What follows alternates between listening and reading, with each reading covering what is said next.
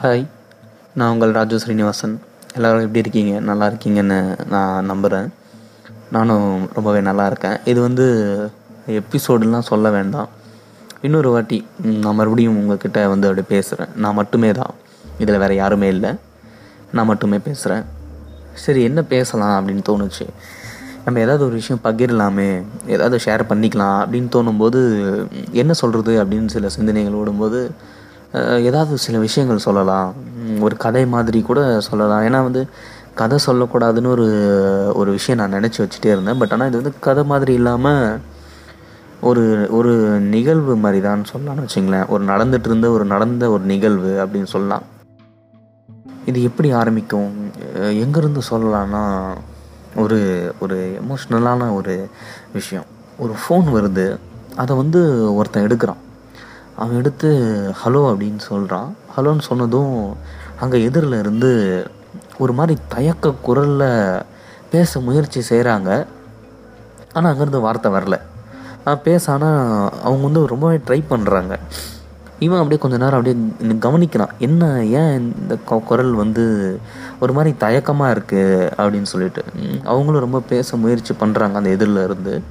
அப்போ வந்து ஒரு வார்த்தை ஒரே ஒரு வார்த்தை வருது. அப்படியே வந்து ஒரு மாதிரி தொண்டையில் வந்து நம்ம அழுவும் போது ஒரு ப்ரெஷர் இருக்கும் பார்த்தீங்களா அந்த மாதிரி ஒரு ப்ரெஷரில் தன்னுடைய அழுகையை கட்டுப்படுத்திக்கிட்டு ஒரு அம்மா வந்து ஒரு பையன்கிட்ட இதை பேசுகிறாங்க அவங்க சொல்கிறாங்க நீ இல்லை பார்த்தியா இங்கே?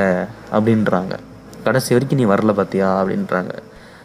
உடனே அவனுக்கு வந்து அப்படியே அவன் அதுக்கு முன்னாடி இவன் என்ன பண்ணிகிட்டு இருந்தான்? இந்த ஃபோன் கால் வர்றதுக்கு முன்னாடி இவன் என்ன பண்ணிகிட்டு இருந்தான்னா அவன் வந்து ஒரு ஹாஸ்பிட்டல் வந்து போயிட்டு வரான். ஒரு ஹாஸ்பிட்டலுக்கு போயிட்டு ஒரு சோனோகிராஃபி அப்படின்னு சொல்லிட்டு ஒரு ஸ்கேனிங் இருக்கும். அந்த ஸ்கேனுடைய அந்த சோனோகிராஃபி ஸ்கேனுன்னு சொல்லிட்டு ஒரு ரிப்போர்ட் வாங்கிட்டு வரான். அந்த ரிப்போர்ட் யாருதுன்னா அவனுடைய மனைவி இது. அவனுடைய மனைவி வந்து மாசமாக இருப்பாங்க. நிற மாசமாக இருப்பாங்க. அப்போ வந்து ஒரு லாஸ்ட்டாக ஒரு ஸ்கேன் நடந்திருக்கு. அந்த ஸ்கேன் ரிப்போர்ட்டை வாங்கிட்டு வந்து வீட்டில் உக்காந்துட்டு அந்த ரிப்போர்ட் வந்து பார்த்துட்டு ஒரு ஒரு தயக்கத்தில் இருக்கான். என்ன இருக்குது என்ன? அந்த ரிப்போர்ட் வந்து அவனுக்கு வந்து புரியலனாலும் அதை அவனாக படிச்சுட்டு இருக்கான். படிக்க ட்ரை பண்ணிகிட்டு இருக்கான். அதில் என்ன இருக்குது என்ன எழுதியிருக்கு பெருசா அப்படின்னு சொல்லிட்டு அந்த ஃபோட்டோஸோ அந்த சில விஷயங்கள் அந்த டீட்டெயில்ஸ் எல்லாம் பார்த்துட்டு இருக்கான். அதை பார்த்துட்டே இருக்கான். அதை பார்த்துட்டு சரி வந்து அவனுக்கு அதை பார்க்க பார்க்க ரொம்பவே கொஞ்சம் பயங்கள் அதிகமானதால் அதை எல்லாத்தையும் எடுத்து வச்சுட்டு அவன் மட்டும் ஒரு கதையை வந்து எழுத ஆரம்பிச்சிட்டான். அவன் மட்டும் ஏதோ நிற்கிறிக்கிட்டு இருக்கான். அவன் வந்து அப்படி எழுதிட்டு இருக்கான். அப்படி எழுதிட்டு இருக்கும்போது தான் அந்த ஃபோன் வருது. அவன் வந்து அவனுடைய அந்த மனநிலையை எல்லாமே ஒட்டச்சி தள்ளி இந்த ஒரு ஃபோன் கால் இந்த அந்த அவனுடைய அந்த அம்மாவுடைய கலங்கிய தயங்கிய ஒரு குரல் அப்படி கேட்டதும் அவன் ஒரு மாதிரி ஆகிட்டான் அப்படியே ஒரு மாதிரி உடஞ்சிட்டான். அவனுக்கு ஒன்றுமே புரியல என்ன நடந்துச்சு? ஏன் இப்படி? அப்படின்னு சொல்லிட்டு ஏன் நம்ம வாழ்க்கையில் இப்படி இப்படி ஒரு ஒரு இடி? அப்படின்ற மாதிரி அவன் ஃபீல் பண்ணிகிட்ருக்கான் அப்போ அந்த ஃபோன் கால் ஏன் வந்தது? எதுக்காக வந்ததுன்னா இவனுடைய கூட பிறந்த அண்ணனுக்கு கல்யாணம். அடுத்த நாள் நடக்க போகிற கல்யாணம். அதுக்கு முந்தின நாள் வந்து நலங்கு வைப்பாங்க மாப்பிள்ளைக்கு.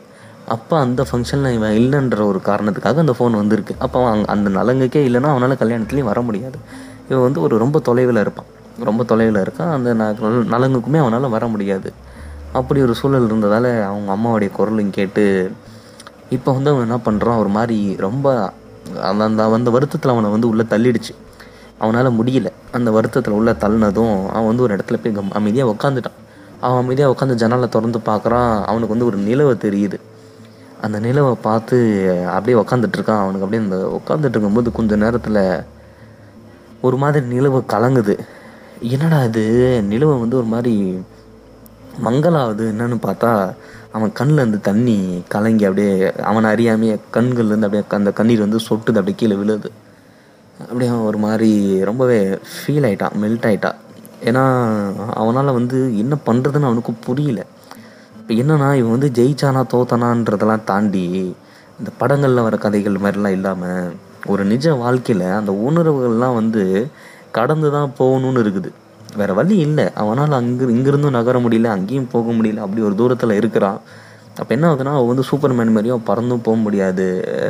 அவனுக்கிட்ட வந்து அந்தளவுக்கு வசதியும் இல்லை. அவன் வந்து பயங்கரமாக செலவெல்லாம் பண்ணி சில மணி நேரங்களில் அங்கே போய் நிற்க முடியும் அப்படின்னு சொல்லிட்டு. அப்போ ஒரு அன்றாட ஒரு மனிதனுடைய வாழ்வில் இந்த மாதிரி சில நிகழ்வுகள் நடக்குது. அவன் வந்து அது கலந்துக்கணும்னு நினைக்கிறான். ரெண்டா புறமும் அதாவது வாழ்க்கையே ஒரு பேலன்சிங் அப்படின்ற மாதிரி ஒரு விஷயம். என்னோட என்னுடைய பர்சனல் லைஃப்பில் என்னுடைய பிரின்சிபல் சொன்ன வார்த்தைகள் இது. என்னால் வந்து மறக்கவே முடியாது. காலேஜில் வந்து நான் வந்து ஒரு சின்ன பிரச்சனையில் வந்து ஈடுபட்டுட்டேன். அப்போ அந்த சென்னையில் சின்ன பிரச்சனையில் ஈடுபட்டப்போ பிரின்ஸிபல் வந்து என்னை என்னை பர்சனலாக தேடி வராரு. ஏன்னா அந்த அந்த மொத்த பிரச்சனைக்கு நான் தான் ஒரு மூலதனமாக இருந்தேன். என்னை தேடி வந்து என்கிட்ட வந்து பேசுகிறாரு நீ என்னடா பண்ணிகிட்ருக்க இதெல்லாம் நீ பண்ணுறது சரியா? அப்படின்னு கேட்குறாரு சார் இல்லை சார். அதெல்லாம் ஒன்றும் இல்லை சார். அப்படின்னு சொல்லிட்டு நான் வந்து மலுப்பினேன். அப்புறம் அவர் சொன்னார் நீ பண்ணது வந்து ஒரு பெரிய தப்பு. ஆனால் சரி அது வீடு வந்து மறந்துடு ஆனால் நான் உன்ட்ட ஒரு இன்னைக்கு ஒரு விஷயம் சொல்கிறேன் அதை நீ இன்னைக்கு ஞாபகம் வச்சுக்கோ அப்படின்னு சொன்னார். ஆ சொல்லுங்கள் சார் அப்படின்னு நானும் ஆர்வமாக கேட்குறேன் அப்போ அவர் சொல்கிறாரு வாழ்க்கை வந்து இந்த எடக்கல் மாதிரி நம்ம தராசு மாதிரி நீ வந்து ஈவனாக யார் யார் அதில் வச்சிருக்கியோ உன் உன் லைஃப்குள்ளே எந்த கேரக்டர் நீ உள்ளே கொண்டு வந்தாலும் நீ எந்த அளவுக்கு அங்கேயும் இங்கேயும் போகாமல் நீ சமாளித்து சென்டர் பண்ணி நிறுத்தி வைக்கிறியோ அது வரைக்கும் தான் நீ ஒரு ஒர்த்தான ஆள்.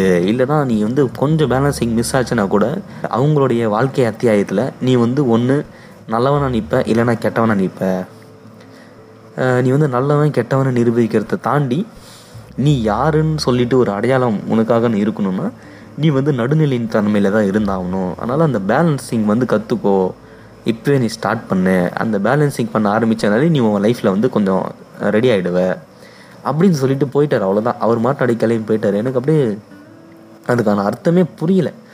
அது ரொம்ப காலங்கள் கடந்து வந்ததுக்கப்புறம் தான் புரியுது. நம்ம வந்து பேலன்சிங் பண்ணிகிட்டே இருந்தால் வந்து என்னென்னா அந்த பேலன்சிங் பண்ணுற அந்த ஃபோக்கஸில் நம்மளுக்கு நடக்கிற நடக்கிற சில உணர்வுகள் நிகழ்வுகள் அதெல்லாம் நம்மளால் தாண்டி போக முடியுது. இப்போ அடுத்தது இந்த பேலன்சிங் எப்படி இந்த இடத்துல அப்ளை ஆகும்?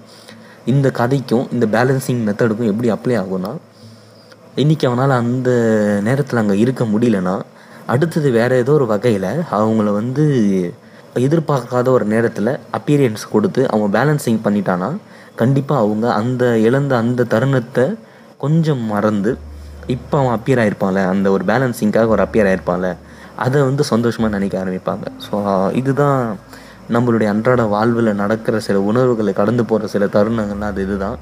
அதுக்காக ரொம்ப ஃபீலிங் பண்ணி ஒரு ஓரமாக உக்காந்து அப்படியே வாழ்க்கையை அழிஞ்சு பண்ண மாரிலாம் உக்காந்துட்டோம்னா வேஸ்ட்டாக போயிடும். நம்மளுடைய நேரம் வீணாயிடும்.